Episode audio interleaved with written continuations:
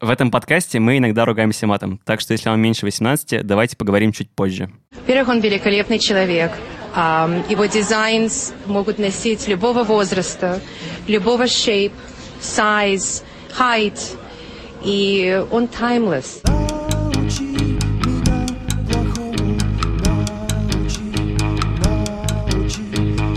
Всем привет, меня зовут Андрей Клинк, я музыкальный журналист и редактор ИМИ. Мне 24 года, и я с детства говорю на йогуртном английском. Привет, меня зовут Шурик Горбачев, я журналист, редактор, сценарист, мне 36 лет, и впервые я узнал о том, что такое за граница от Михаила Таратуты и Дмитрия Крылова.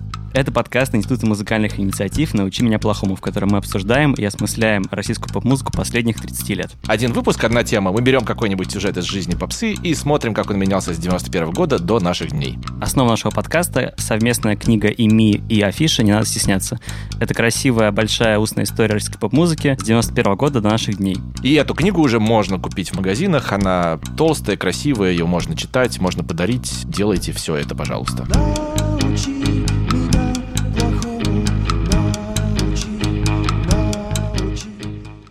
Мы думали, что сегодняшний выпуск будет посвящен теме заграницы. Как российская поп-музыка перерабатывала заграничные тренды, как она пыталась идти на запад и на восток. Но, в общем, мы, когда начали как-то про это думать и обсуждать, поняли, что, вообще говоря, это в один выпуск никак не влезает, и разделили это на две части. Поэтому тема нашего сегодняшнего выпуска — это импорт. То есть мы сегодня поговорим про то, как российская постсоветская поп-музыка импортировала культурные тенденции, стили, жанры, образы с Запада и не только с Запада. Но тут надо поговорить, наверное, о корнях и предпосылках этого импорта. Когда, собственно, я готовился к этому выпуску, да, к нашей записи, я вспомнил песню группы «Комбинация» «American Boy». И она, по-моему, датируется 90-м годом.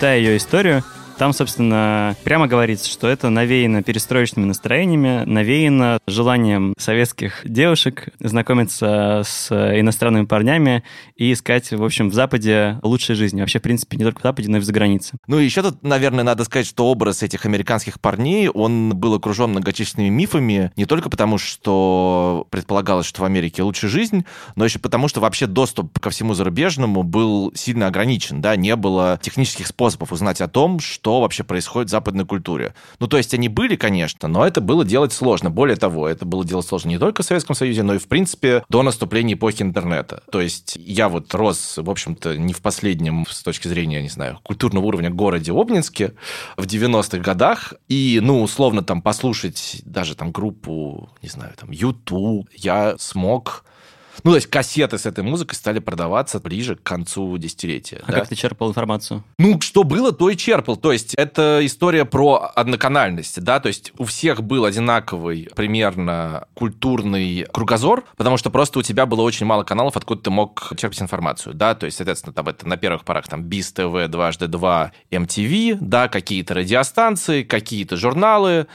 потом потихонечку интернет. В общем, все это было довольно сложно достигаемо. И это уже 90-е, да, а в 80-х это было, ну, очевидно, еще сложнее, хотя понятно, что, наверное, людям, которые хотели там ознакомиться с достижениями зарубежных поп-музыкантов и были сами советскими поп-музыкантами, было чуть легче. Но, тем не менее, это требовало некого усилия, что означает, что западная культура была неким дефицитом. А то, что в дефиците, это всегда как бы что-то ценное.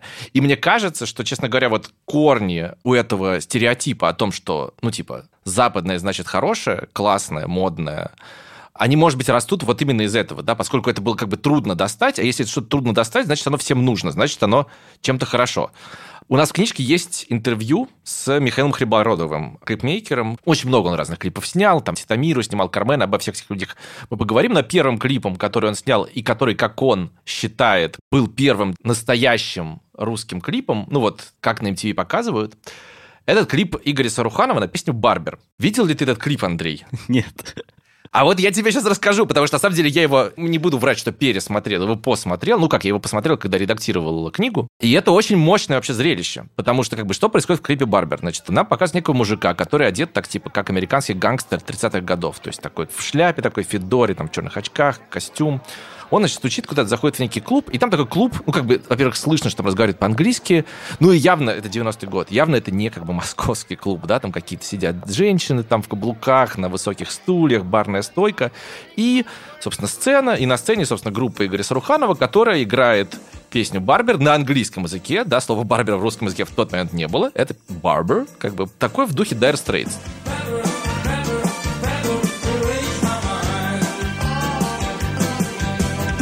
То есть, ну, это как бы чистый карго-культ в некотором смысле, да, то есть как бы советский режиссер снимает советского музыканта в воображаемом антураже американского, значит, бара. То есть это не имеет, очевидно, никакого отношения к жизни тех людей, которые в этом клипе снимаются. И это, мне кажется, вот такая первая фаза работы с этими западными источниками. Тут, наверное, можно э, вспомнить то, что сам Хлебородов говорит на эту тему в нашем интервью. Михаил Хлебородов, режиссер клипов.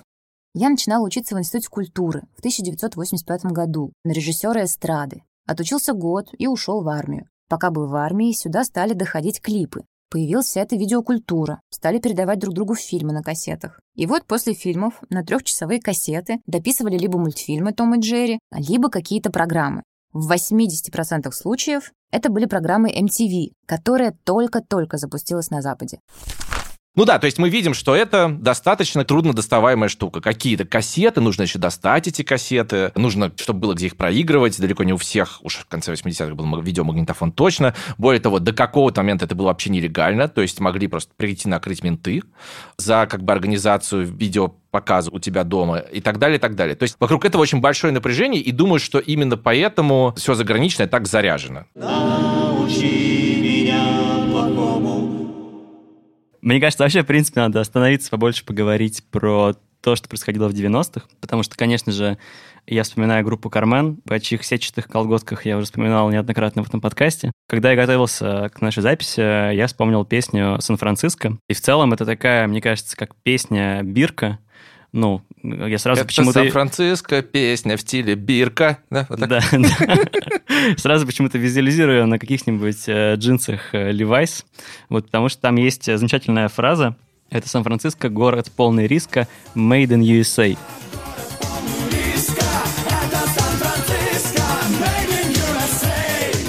в целом, э, вообще, мне кажется, да, эта очарованность западными вещами, западным стилем, она в 90-х очень сильно берет вверх. То есть, очевидно, открываются какие-то, да, вот информационные потоки. С падением Советского Союза возрастает шанс, хотя вот этого я не знаю, но возрастает шанс купить себе, собственно, те самые брюки Levi's вываренные, и все как сумасшедшие это начинают потреблять. Ну, как бы, как это было на ну, самом да, деле. и как бы появляется некое предложение, соответственно, да, появляются люди, которые, собственно, начинают музыку играть, которая тоже такая фирменная, как джинсы Levi's, только здесь сделанная. В этом смысле, мне кажется, группа Кармен очень хороший пример, потому что первый альбом группы Кармен называется «Вокруг света», у меня даже пластинка есть. Это путешествие по миру миру. Там разные города, и помимо песни про город Сиридиск, там есть песня «London Goodbye». Ну, во-первых, она просто великая, во-вторых, вот если вслушаться в нее, там, мне кажется, заложена вообще как бы вся арка нашего сегодняшнего эпизода, потому что там, значит, в втором куплете поется следующее. Часы на башне,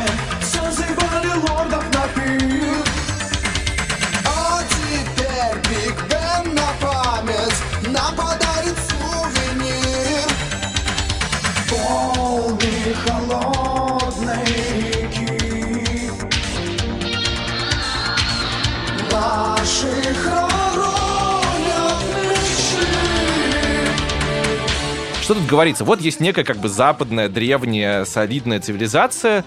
Мы к ним, значит, пришли, но хрен вам, мы тут туристы, да, Биг Бен нам подарит сувенир, и все, наши мечты тонут в Темзе, мы уезжаем домой, и, собственно, London goodbye, да, это очень круто, мне кажется, что... То есть наша книжка начинается с этой песни, и для меня это такой вот первый хит постсоветский, что он сразу как бы прощается с этим Западом, да, он, с одной стороны, бросается к нему, а с другой стороны Э, отстраивается каким-то образом. Ну, да, есть... отстраивается, говорит, что нам не стать здесь своими, да, и вот это как бы вообще и про историю отношений России с Западом в каком-то смысле до наших дней. Но к этому мы еще вернемся. Но клип, конечно, замечательный, и вот в нашей книжке есть, собственно, да, интервью с э, Сергеем Лемухом, одним из участников «Кармен», где он э, говорит, на мой взгляд, очень ироничную фразу, что, в общем, он на самом деле нигде не был до записи этого альбома, был только в Чехословакии. Да-да-да, причем он был в Чехословакии, потому что ездил с концертами по воинским частям. Ну, в этом тоже есть какая-то мощь, да, то есть человек, артист попадает за границу, потому что он ездит, ну, так называя вещи своими именами, по просто оккупационным войскам как бы Восточного блока и как бы выступает там перед солдатами. То есть появляется поколение людей, которые, по сути, говорят, что вот мы модные ребята, которые вам несем все западное, и на это появляется дикий спрос. Давай, наверное, перечислим, что это были как бы за люди. Ну, то есть вот если более конкретно, значит, Кармен, Титами, Ляда Дэнс. Вот, кстати, Лада Дэнс. Тут, мне кажется, тоже очень классный кейс. Тоже вспомню интервью ее. И интервью, и песню. Песня «Регги в ночи», «Жить нужно в кайф». Много раз мы уже ее вспоминали. Наверное, это такое альтернативное название нашего подкаста могло бы быть. Там же тоже абсолютно в песне это мечта о Западе. И в клипе тоже. В клипе, ну, как бы просто они тусуются на яхте. Да, это 92 год. Ну, то есть вообще непонятно, что это такое. Человек, который это смотрит в России, а и она сама рассказывает, что там деньги на этот клип ей дал какой-то миллионер, типа юный миллионер, там, разбогатевший на... Фанат Боба Марли. Да, да, фанат Боба Марли сказал, запишите вот регги какой-нибудь. Но они как бы что-то точнее.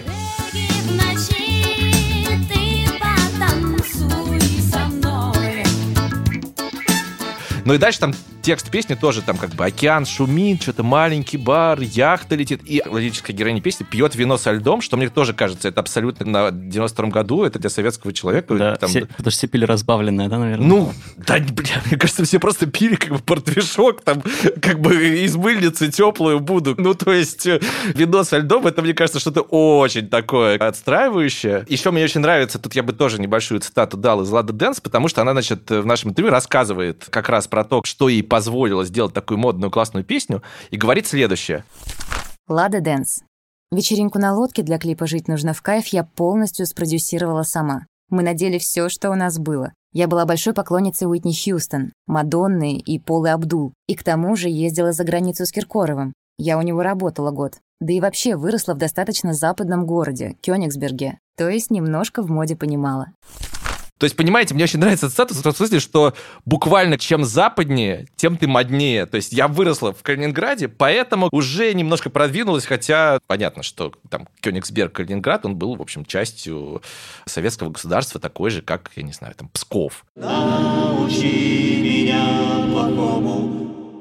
Так, кто еще? в этом списке ну, модных я, я вспоминаю ребят. Э, Кая с песней Position Number Two. И это в каком-то смысле, мне кажется, вообще интересная история, что тут английский язык становится, ну, в целом, точнее, англи... даже не язык, а слова становится способом говорить о каких-то запретных вещах, в том числе вот Кая Метов там поет о сексе и о желании в общем, не, не только заниматься анонизмом, но и еще совокупляться с женщинами. Мне кажется, как раз наоборот. Не только желание совокупляться с женщинами, но и как бы об мастурбации. Потому что мне кажется, что в этом весь шок этой песни, когда ты ее переслушиваешь сейчас, да, Position Number One, отдыхаю сам. Position Number One, отдыхаю сам то есть секс там уже к тому времени есть, когда появляется Скаймет, ну там мальчишник туда-сюда, а вот что я еще могу и сам отдохнуть, это, в принципе, по-прежнему довольно свежая идея для российской поп-музыки, прямо скажем. Не то, чтобы много появилось песен об этой теме с тех пор. Но я, кстати, тоже хотел припомнить один пример про вот этот вот англицизм э, российского поп-языка начала 90-х, и этот пример из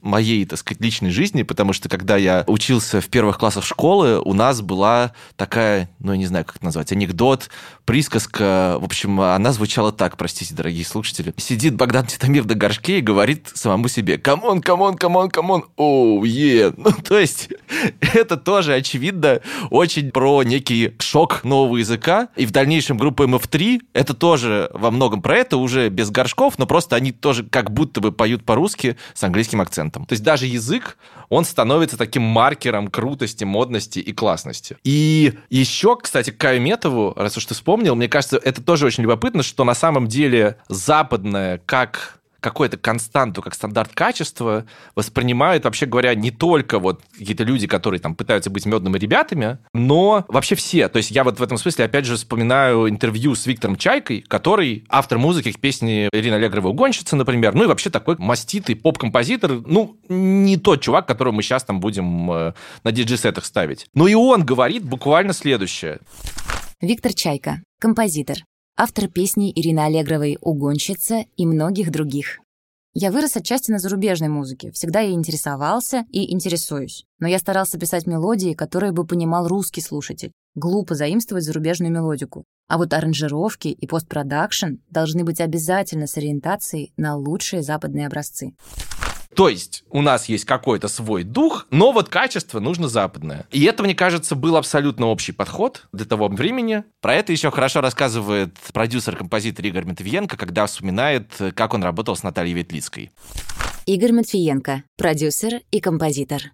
Этот модный стиль он конструировался вполне сознательно. Дело в том, что мы живем в исторически закомплексованной стране. Естественно, что и кино, и музыка все время смотрят в сторону Запада. Мы всегда за ними повторяем. И почти каждый новый проект начинается с такого. А вот давайте сделаем как у них. И Наталья не была исключением. Но при этом с такими настроениями обычно ни у кого ничего не получается. А у Натальи получилось. Кстати, мы забыли про Ветлицкую, хотя она тоже, мне кажется, очень важный пример э, импорта западного стиля. Ну да, это было равнение на Мадонну. Но это, да, для меня тоже, конечно, укладывается в систему вот этой модности, да, но вот на твой взгляд, это вообще вот это скрещивание, да, вот у нас условно был Кайметов, который там, может, начала петь про position number one, position number two, а потом там заводить, значит, э, своим этим таким душевным голосом про милую мою в той же песне. Вот это скрещивание, да, вот условных каких-то западных э, модных ходов и трюков и вот этой русскости, это как вообще ну, насколько это было, что ли, органично? Ну, каждый, мне кажется, решает для себя, сколько это было органично, но точно это было достаточно интересно, потому что, ну, вот, мне кажется, в этом смысле можно разделить две линии. То есть, вот, с одной стороны, это действительно Ветлицкая, Титамир, МФ3, который, ну, вот, наши Мадонны, это хорошее определение в том смысле, что наши тета, да, не впрямую, конечно, есть как бы варианты, где это все-таки прививается на какую-то русскую почву, но мне кажется, вот именно в 90-х, особенно в ранних 90-х, это все делается максимально, ну, вот, как у Метова или вот у группы Ван Мо, моей любимой. Народная техно, грохот тракторов. То есть там буквально хуячат евроденс и как бы с баяном. Ну вот, то есть очень просто. Мы берем механический фолк, ну, значит, балалайки, баяны и, значит, еще там хор. И техно, там, евроденс, как бы дум-дум-дум.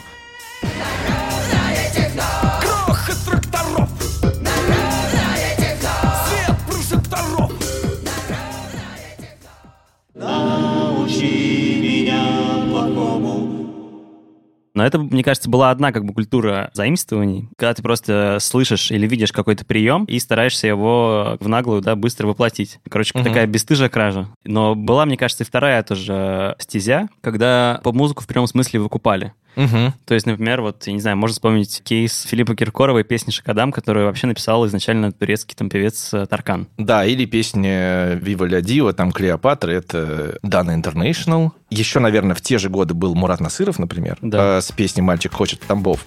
Мальчик хочет Тамбов,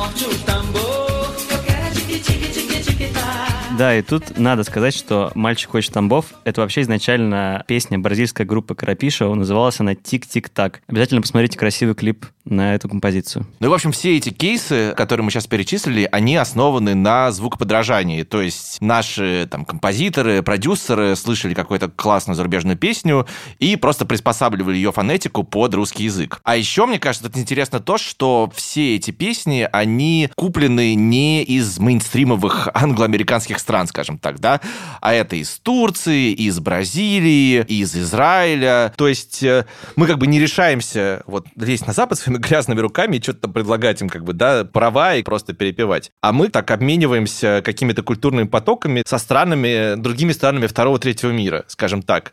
Еще один забавный пример такого рода, который мне как бы в моей жизни запомнился, это есть такая группа «Унесенные ветром», совсем такая low-level поп-группа, и они перепели, ну, тоже примерно в таком же же режиме песню Hands Up группы Атаван 80-х годов. Это получилась их песня, тоже звукоподражение. Песня получилась про персик. Персик, нежный персик. Я его кусаю, я кайфую, улетаю.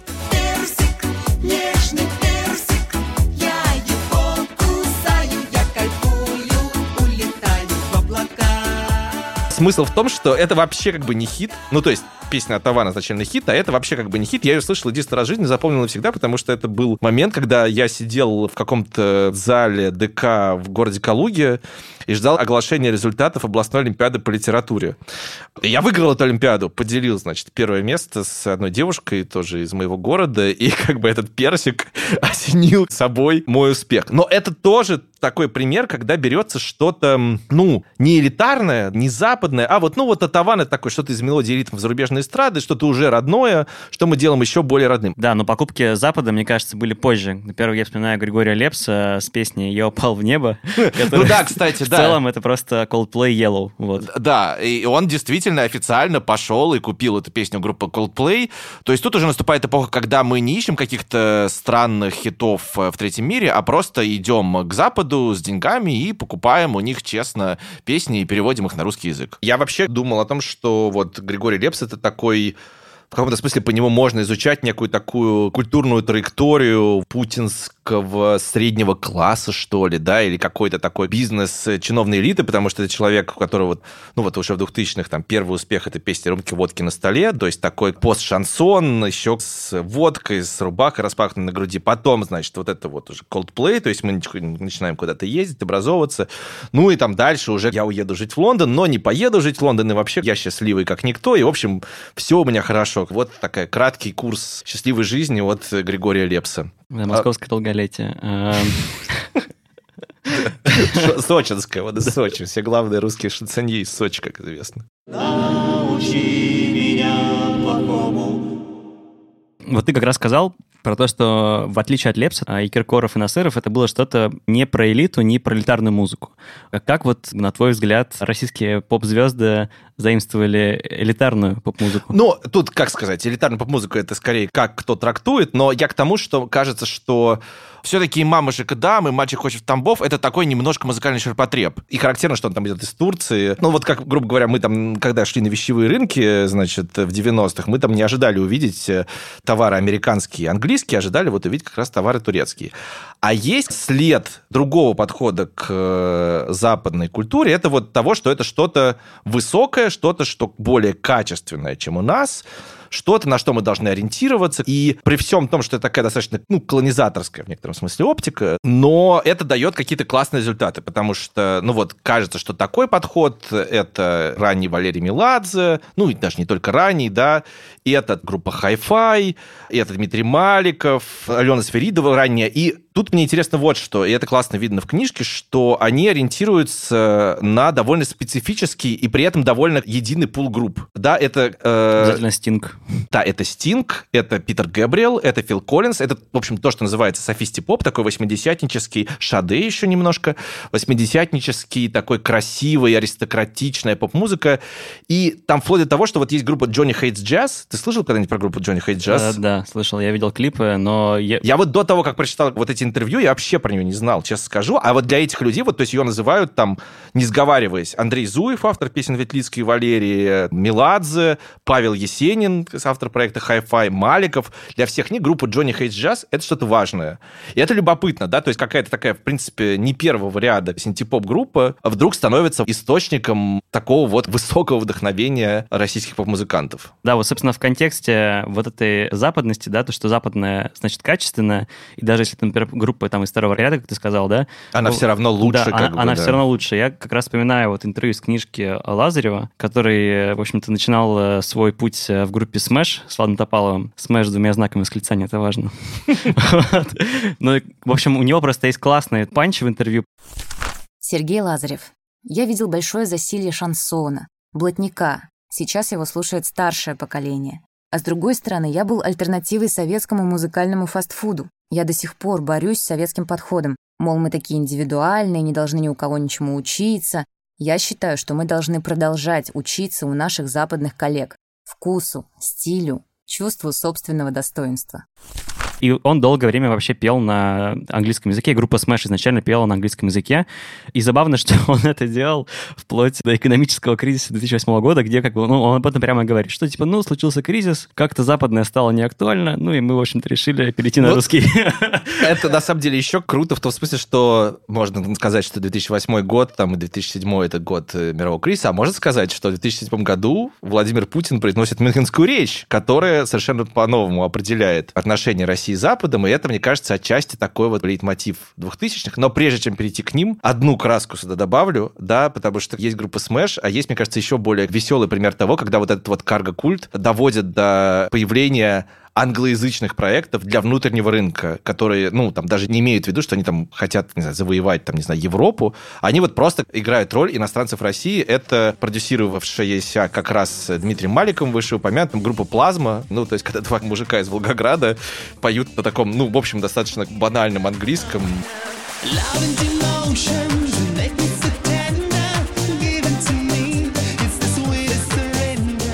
Ну, это, мне кажется, такой немножко апофеоз, потому что как раз конец 90-х, да, когда вот...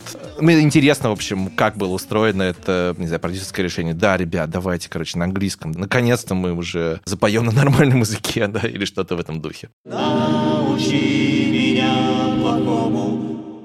Ну, раз уж мы пришли в 2000-е, главной темой все-таки российской поп-музыки тогда это был русский R&B. Да, даже удивительно, насколько это вообще, ну, доминирующая какая-то штука 2000-х. Но как будто бы русский R&B это уже немножко другой модус отношения с западным миром, да, вот мы говорили про вот этот вот западное как модное, западное как элитарное, западное как ширпотреб, а тут что-то другое.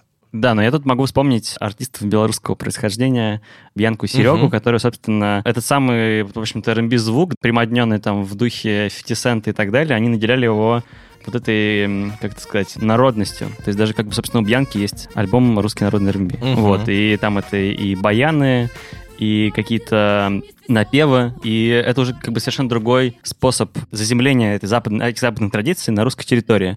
То есть это, по сути, привнесение чего-то своего, да, вот своей какой-то самости. Ну да, то есть в... у нас уже отсутствует пиетет какой-то, да. да, мы просто это берем как некий продукт, и переупаковываем, да. В этом смысле, мне кажется, важным, что на самом деле русский R&B, в отличие от, не знаю, русского софистипопа там или какого-нибудь high energy того же, да, он существует не как копия чего-то западного, а скорее на контрасте с чем-то западным. То есть тут есть такой хозяйский уже расчет. Мы не сигнализируем, что вот мы как там, а мы, наоборот, сигнализируем, что мы как бы другие. Потому что там у Сереги, у Бьянки, ну вот песня «Черный бумер», мы, опять же, это не первый раз приводим ее в пример, но кажется, что это действительно хороший пример, потому что, с одной стороны, это как бы вот такое прям R&B звук, а с другой стороны, это история про, не знаю, там, рабочие районы, парней работы нет, и вообще как бы все довольно депрессивно и по-нашему. А, ну, и... это, кстати, классная реакция на царивший тогда вот этот гламурность, клубы, потому что очевидно, что пацаны с тех же доспальных районов не могут этого всего добиться, и, в общем, это какая-то честная, на мой взгляд, что ли, честная работа с действительностью, но при этом на, на каком-то модном прогрессивном звуке. Ну вот. да, и с другой стороны, Москва, там и, ну, будем говорить про Москву, все-таки, хотя они белорусы, но, конечно, их рынок э, был российский во многом э, главный, да, э, она становится вполне себе такой, ну, условной европейской столицей, где, во всяком случае, много денег, которые там иностранцы могут как-то освоить. А с другой стороны, вот, мне кажется, тут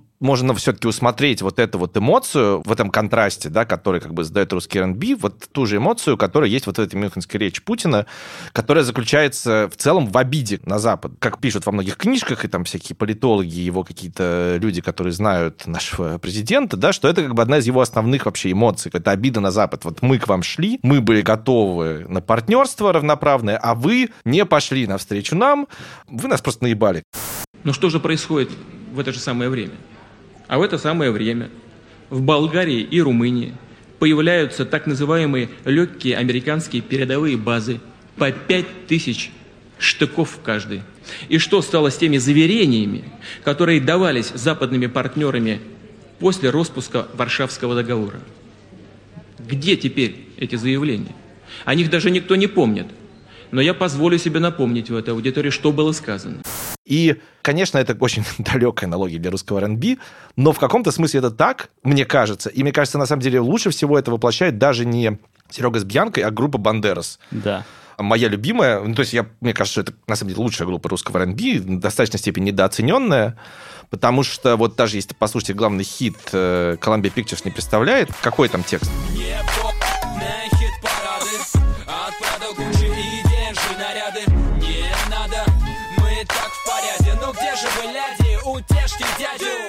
Это на самом деле песня про Columbia Pictures не представляет, она очень сильно насыщена вот этими западными какими-то маркерами, звуком, словами, но она при этом очень сильно отстраивается. Мы как бы берем вашу форму, но мы не хотим быть как вы, да, там, мне не нравится ваша любовь к Шварценеггеру, мне не нравятся ваши бренды, у меня что-то свое. Ну и мне кажется, что да, вот там другой хит э, про Манхэттен, собственно, так называется Манхэттен, он показывает, что у нас тоже все норм, вместо Манхэттена у нас есть улица Лесная, угу. а вместо там Брюса Уиллиса есть диджей на радио. Ну, то есть это тоже какой-то, ну это не то чтобы просто просто наброс, да, какой-то, а, в общем-то, какие-то российские действительности, да, становятся легитимными, и, э, да, действительно, создается ощущение, что, типа, на Запад не нужно равняться. Вот дальше как будто бы следующая важная глава — это, как часто бывает в таких случаях, наш любимый Иван Дорн, который вроде как по-новому выстраивает отношения с Западом, но вот я хочу спросить тебя, как тебе кажется, в чем эта новизна заключается, потому что, ну вот так, если вдуматься, ну а что, вот тоже пришел Дорн, он тоже берет какие-то западные формы, тоже их как-то приспосабливает на свой лад. Почему это ощущалось и ощущается как какой-то глоток свежего воздуха по сравнению, ну, там, не знаю, с тем же русским R&B или там ассортиментом русского радио конца 2000-х? Ну, мне кажется, вообще, в принципе, Дорн — это пример человека, который... Ну, то есть, условно, группа Бандерас, да, это была какая-то все равно... Ну, это была острая реакция на какие-то западные культурные коды и так далее. То есть какое-то было острое встраивание их э, в российский поп-контекст, ну, в постсоветский, точнее. Если мы говорим про Дорна, то это постсоветский контекст. Uh-huh. А у Дорна, ну, мне кажется, это просто пример человека, который научился говорить вот на этом э, каком-то мутировавшем языке. то есть ну, я имею в виду и приемы, и заимствования, что это как-то стало супер органично. И я просто вспоминаю, там, опять же, вот твое интервью с ним, он там говорит, что ну вот я там просто слушал какой-то гаражик, типа, ну, это имеется в виду UK Garage, uh-huh. там популярный электронный жанр, это тоже достаточно какой-то, ну, мне кажется, для того времени, для десятых годов, какой-то неочевидный вообще код, к которому можно обратиться, чтобы его встроить в поп-музыку. Да, а еще в этом нет позы. То есть мне кажется, что вот если говорить об отличии, то есть как будто бы механика та же, но отношение другое, да, то есть если, ну вот, огрубляя 90-е, это такая попытка диалога снизу, да, то есть, дорогие друзья, мы вот хотим, как вы, понятно, что вы круче, что вы самые классные, модные, ну вот мы сейчас попробуем тут это самое. А 2000-е это такое заимствование, но без уважения, да, то есть не попытки диалога, просто мы возьмем, купим да, но у нас э, тут есть клуб Дягилев. Как да, да, мы, мы, мы купим ваш продукт э, и сами его там продадим, да, то есть э, вы нам не нужны. А вот Дорн — это вдруг органичный космополитизм, да, то есть это действительно такая плоть от плоти эпохи хипстеров, эпохи, прости господи, Дмитрия Медведева, президента, да, когда, ну вот казалось, что вот какое-то потепление, что есть какое-то единое культурное пространство, когда вот расцвет свой переживало то, что я называю европейский культурный проект, российский, да, то есть Ваня Дорн появляется в тот момент, когда, не знаю, там сам самые модные независимые группы России поют на английском языке, там Помпей это слабой, когда, значит, у нас там открываются джентрифицированные пространства, как в Лондоне, и вообще есть ощущение, что вот мы сейчас построим такой же Лондон, да, и будем как-то на равных правах. И круто в Дорне в том, что нет провинциальности, и главное, что меня больше всего поражает, как Дорн сохранил до сих пор вот это вот настрой, на самом деле, глобальный, космополитический, не знаю, не признающий как будто всего этого, не знаю, нового популизма, парада суверенитетов, как сейчас называется, и так далее, да, то есть условно, в 2016 год. Ну, казалось бы, полный пиздец, все изменилось, нет единого пространства России и Украины, уж чем более там, что там говорить про Америку. Ваня Дорн едет в Америку, пускает американский альбом, его слушают здесь, слушают в Украине, и он продолжает это делать и сейчас. И мне это страшно импонирует, да, это какая-то очень добрая история, но вообще довольно уникальная как будто, потому что мне кажется, что, честно говоря, вот я не знаю, как тебе кажется, кому-то еще удалось вот так вот сохранить вот эту вот незамутненную космополитичность? Мне кажется, нет. Дорн, да, это единственный, ну, по крайней мере, из поп-звезд, да, как бы если говорить про поп-звезд, единственный пример. Но да, мне кажется, что у него какое-то просто еще спокойное к этому отношение, что нет от этого культа. Не знаю, когда я там разговариваю с какими-то музыкантами, да, там общаюсь с своими знакомыми музыкантами, все равно сохраняется вот это вот сравнение на Запад. Ну, да, в том абсолютно. Плане, в том плане, что типа, ну вот, там кто-то там мне написал, западных, ой, как круто. А вот у Дорна как будто сразу этого культа личности нет. Ну, точнее, даже не личности, а вот, да, собственно, благоговения некого перед Западом. А, да, что, то есть он бы, совершенно... в своей, да, системе. Кажется, что он не, говорит фразы, типа, что вот я хотел сделать как там. А эту фразу, которую говорят практически все, я вот даже выписал себе там всех поколений поп-музыканты, вот э, в книге так или иначе такие фразы произносят, да, то есть вот там, не знаю, условно, человек из 90-х, там, Ева Польна говорит, что мы совсем не приблизились к уровню масштаба концертной деятельности западных звезд. Екатерина Гечмен-Вальдек про мюзикл «Нотр-Дам» 2000-е годы говорит, мы хотели сделать качественное шоу без купюр, чтобы было не хуже, чем на Западе. Очень характерная формулировка. Не хуже, чем на Западе. Дальше там чувак из группы Five Star Family, русский R&B, говорит, по уровню качества музыки, драйву, каким-то саунд-кодам нам очень хотелось ориентироваться на Запад. Дальше современность. Лобода, как бы ее продюсер, как Нателла Крапивина, вспоминает, как она первый раз ее видела, и говорит, это был западный уровень подачи, бла-бла-бла. Ну, то есть это какая-то абсолютно неизживаемый троп, что вот есть некий западный уровень, и в целом мы подним, но некоторые возвышаются. А у Дорна этого нет. А слушай, а вот скажи, вот интересно, вот ты же как реципиент, можно сказать, рос воспринимал эту поп-культуру, вот э, медведевскую, хипстерскую, скажем да, так, да. как раз как, э, ну, ее участник. Ты как-то вот помнишь, был ли у тебя в голове вот эта идея, что, не знаю, там, типа, петь по-английски круто? Или там, что, типа, западный звук круто, а, не знаю, там, русский рок не круто? Или русский поп? Вот, вот для тебя какая-то а, была такая рефлексия? Деле, на самом деле, да. вот, потому вот что... мы откопались до истины, я так и знал. Нет, ну тогда в целом какой-то был бум интереса, да, к и там зарубежным, и инди-группам и так далее, и это действительно было знаком какого-то качества, что вот э, наши чуваки там не хуже умеют, а еще там они в, не знаю, Латинской Америке выступают, это я говорю там про группу Моторам и собирают стадионы, uh-huh. но в контексте Дорна действительно я вспоминаю клип «Северное сияние».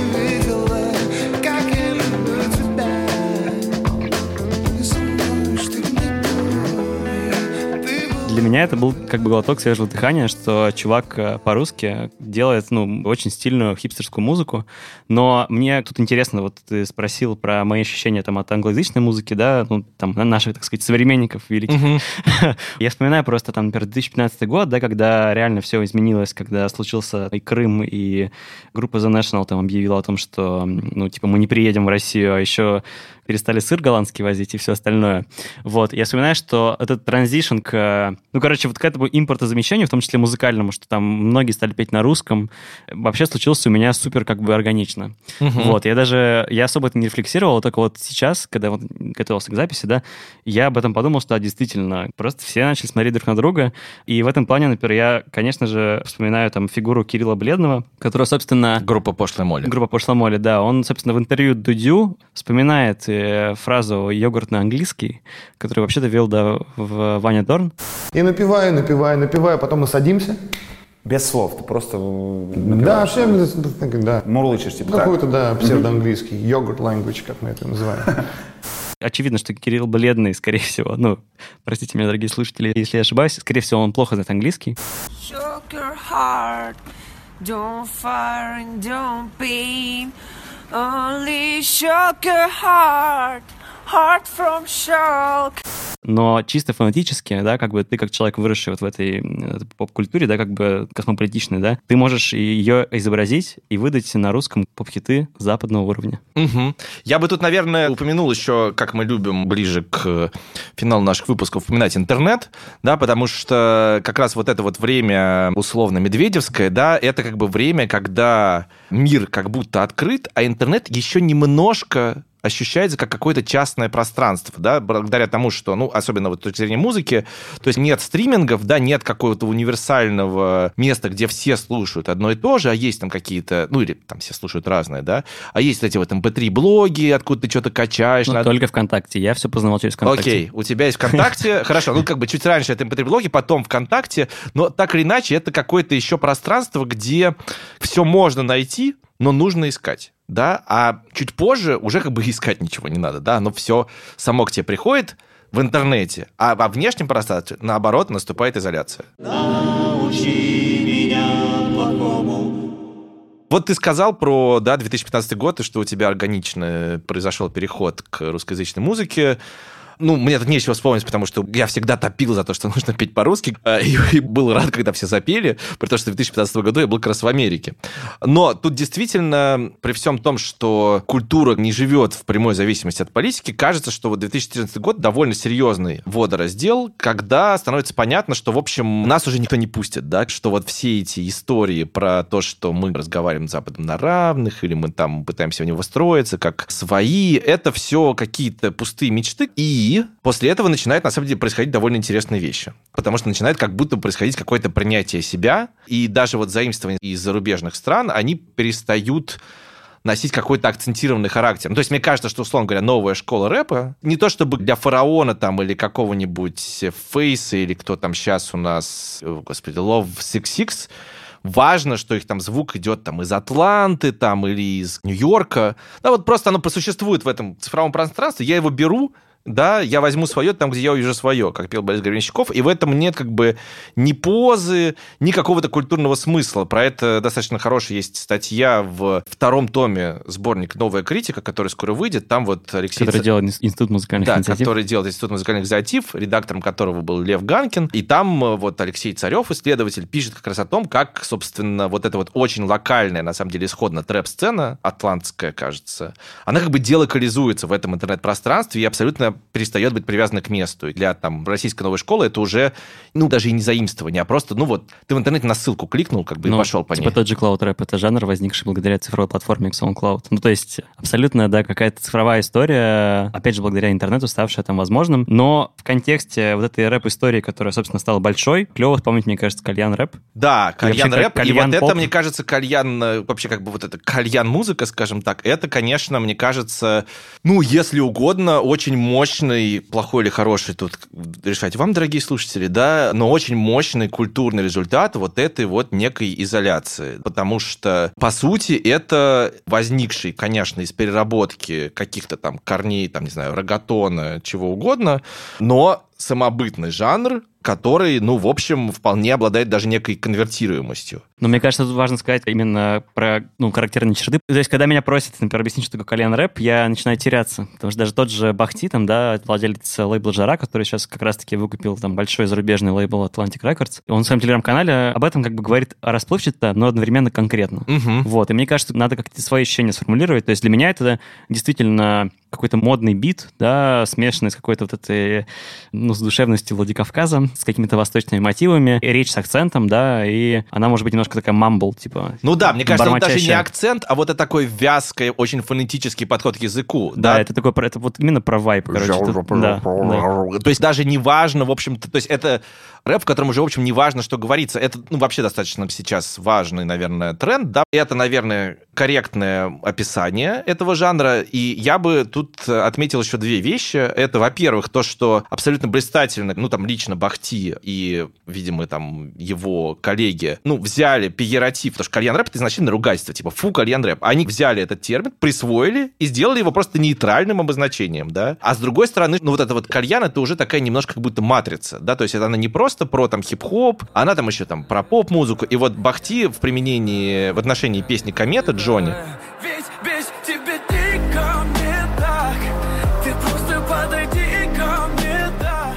очень мощную, как бы, на мой взгляд, э, произносит реплику в нашей книжке. Давайте ее послушаем. Бахтияр Алиев, он же Бахти, музыкант и продюсер. Кальян рэп — это тот самый колобок, который слепили наши артисты. Они сделали это сами. Такого в мире больше нет нигде. Это наша музыка, российская, с этнической примесью, с примесью, может быть, приторного романтизма. Но эта музыка родилась здесь. Мы слепили колобка. Всегда смотрели на Запад, а тут получилось что-то свое. И кто знает, может быть, через 10-15 лет это приведет к тому, что западный артист посмотрит на российских и скажет, а давайте сделаем, как у них. И это, мне кажется, вот действительно, ну, то есть, Бог его знает. Может быть, это и на самом деле не лишено смысла, потому что уже сейчас один из хитов кальян рэпа, Джерон Хатс песня «Ты мой кайф», она получила органически совершенно зарубежную версию с участием, в общем, довольно популярного рэпера Френч Монтана, Юмай Хай. Это, ну вот, уже сейчас это происходит, то, о чем говорил Бахти там в интервью, не знаю, несколько месяцев назад. Да, при этом вот э, в этом интервью он об этом говорит как о некой переходной стадии, что вот сейчас так, а потом Запад будет учиться у нас. Да, и вообще еще вопрос, насколько на самом деле для нас теперь становится актуальным Запад как источник и ориентир. Потому что, ну, мы же понимаем, что однополярный мир, там, выстроен вокруг США, он меняется. Многие говорят о том, что сейчас 21 век будет веком там, Китая.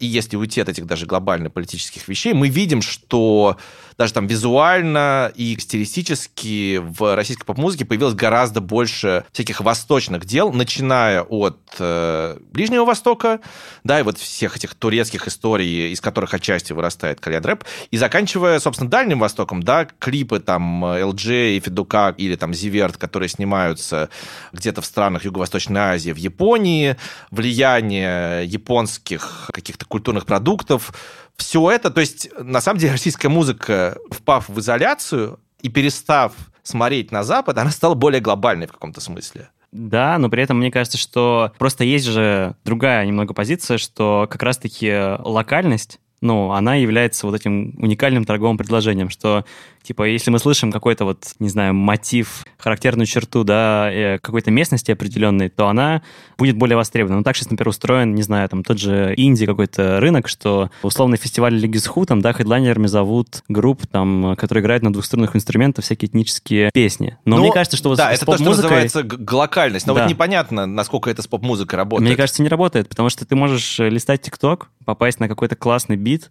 ты не будешь понимать, что поет Джарен Ханза, но тебя это как бы сильно угу. вставит, ну, как бы ты сделаешь просто клип и пойдешь дальше. Да, и не так уж важно, на каком языке да. они поют. Но в этом смысле все-таки интересно, что вот благодаря, или там из-за, да, не хотелось бы благодарить э, вот этой специфики культурного пространства, какие-то все-таки возникают любопытные странные мутации, которые достаточно уникальны. И тут, наверное, последнее, что я бы хотел вспомнить в сегодняшнем разговоре, это так называемый российский дипхаус, который наряду с кальян-рэпом главный мейнстримовый радиозвук последних лет. Да, вот есть кальян-рэп имени там лейбл Жара, а вот есть дипхаус имени Елены Темниковой, которая начала эту тенденцию, и, в общем, сейчас там, не знаю, 70% радиоэфира так звучит, я, может быть, утрирую, но тем не менее.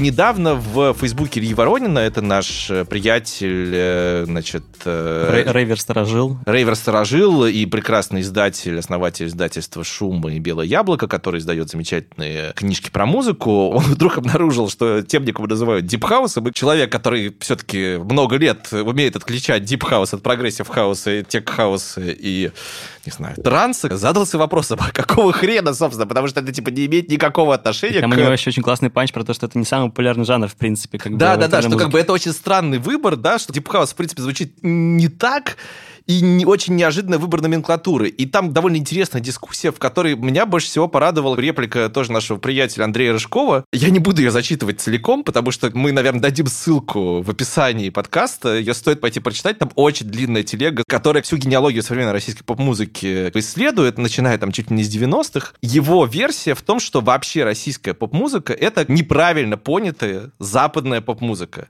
И заканчивает он следующим тезисом. Мое мнение, проблема с идентификацией жанров в РФ породила параллельный музыкально-временной поток, который отличается самобытностью от европейской и американской сцены настолько, что я умру именно от этого, возможно. Чувствую себя в стране плоскоземельщиков порой. И я хочу в конце нашего выпуска обратиться к Андрею Рыжкову и сказать, что Андрей, прими это, это же круто! Мы живем в стране, где люди неправильно все поняли и придумали что-то свое. Так и должна работать культура. Научи Вы слушали «Научи меня плохому» подкаст Института музыкальных инициатив о смыслах российской поп-музыки. Покупайте книгу «Не надо стесняться». Как вы уже поняли, по многочисленным цитатам, она еще веселее и интереснее, чем наш подкаст. Если вам нравятся наши голоса и то, о чем мы рассказываем, пишите комментарии, ставьте оценки. И, в общем, подписывайтесь где только можно. Спасибо группе СБПЧ за название нашего подкаста и джингл. Спасибо студии «Подкастерская», где мы записываемся. Спасибо редактору Льву Пикалеву, продюсеру Насте Березкиной, звукорежиссерам Наташе Радиной и Дмитрию Пшеничному. Переставайте стесняться.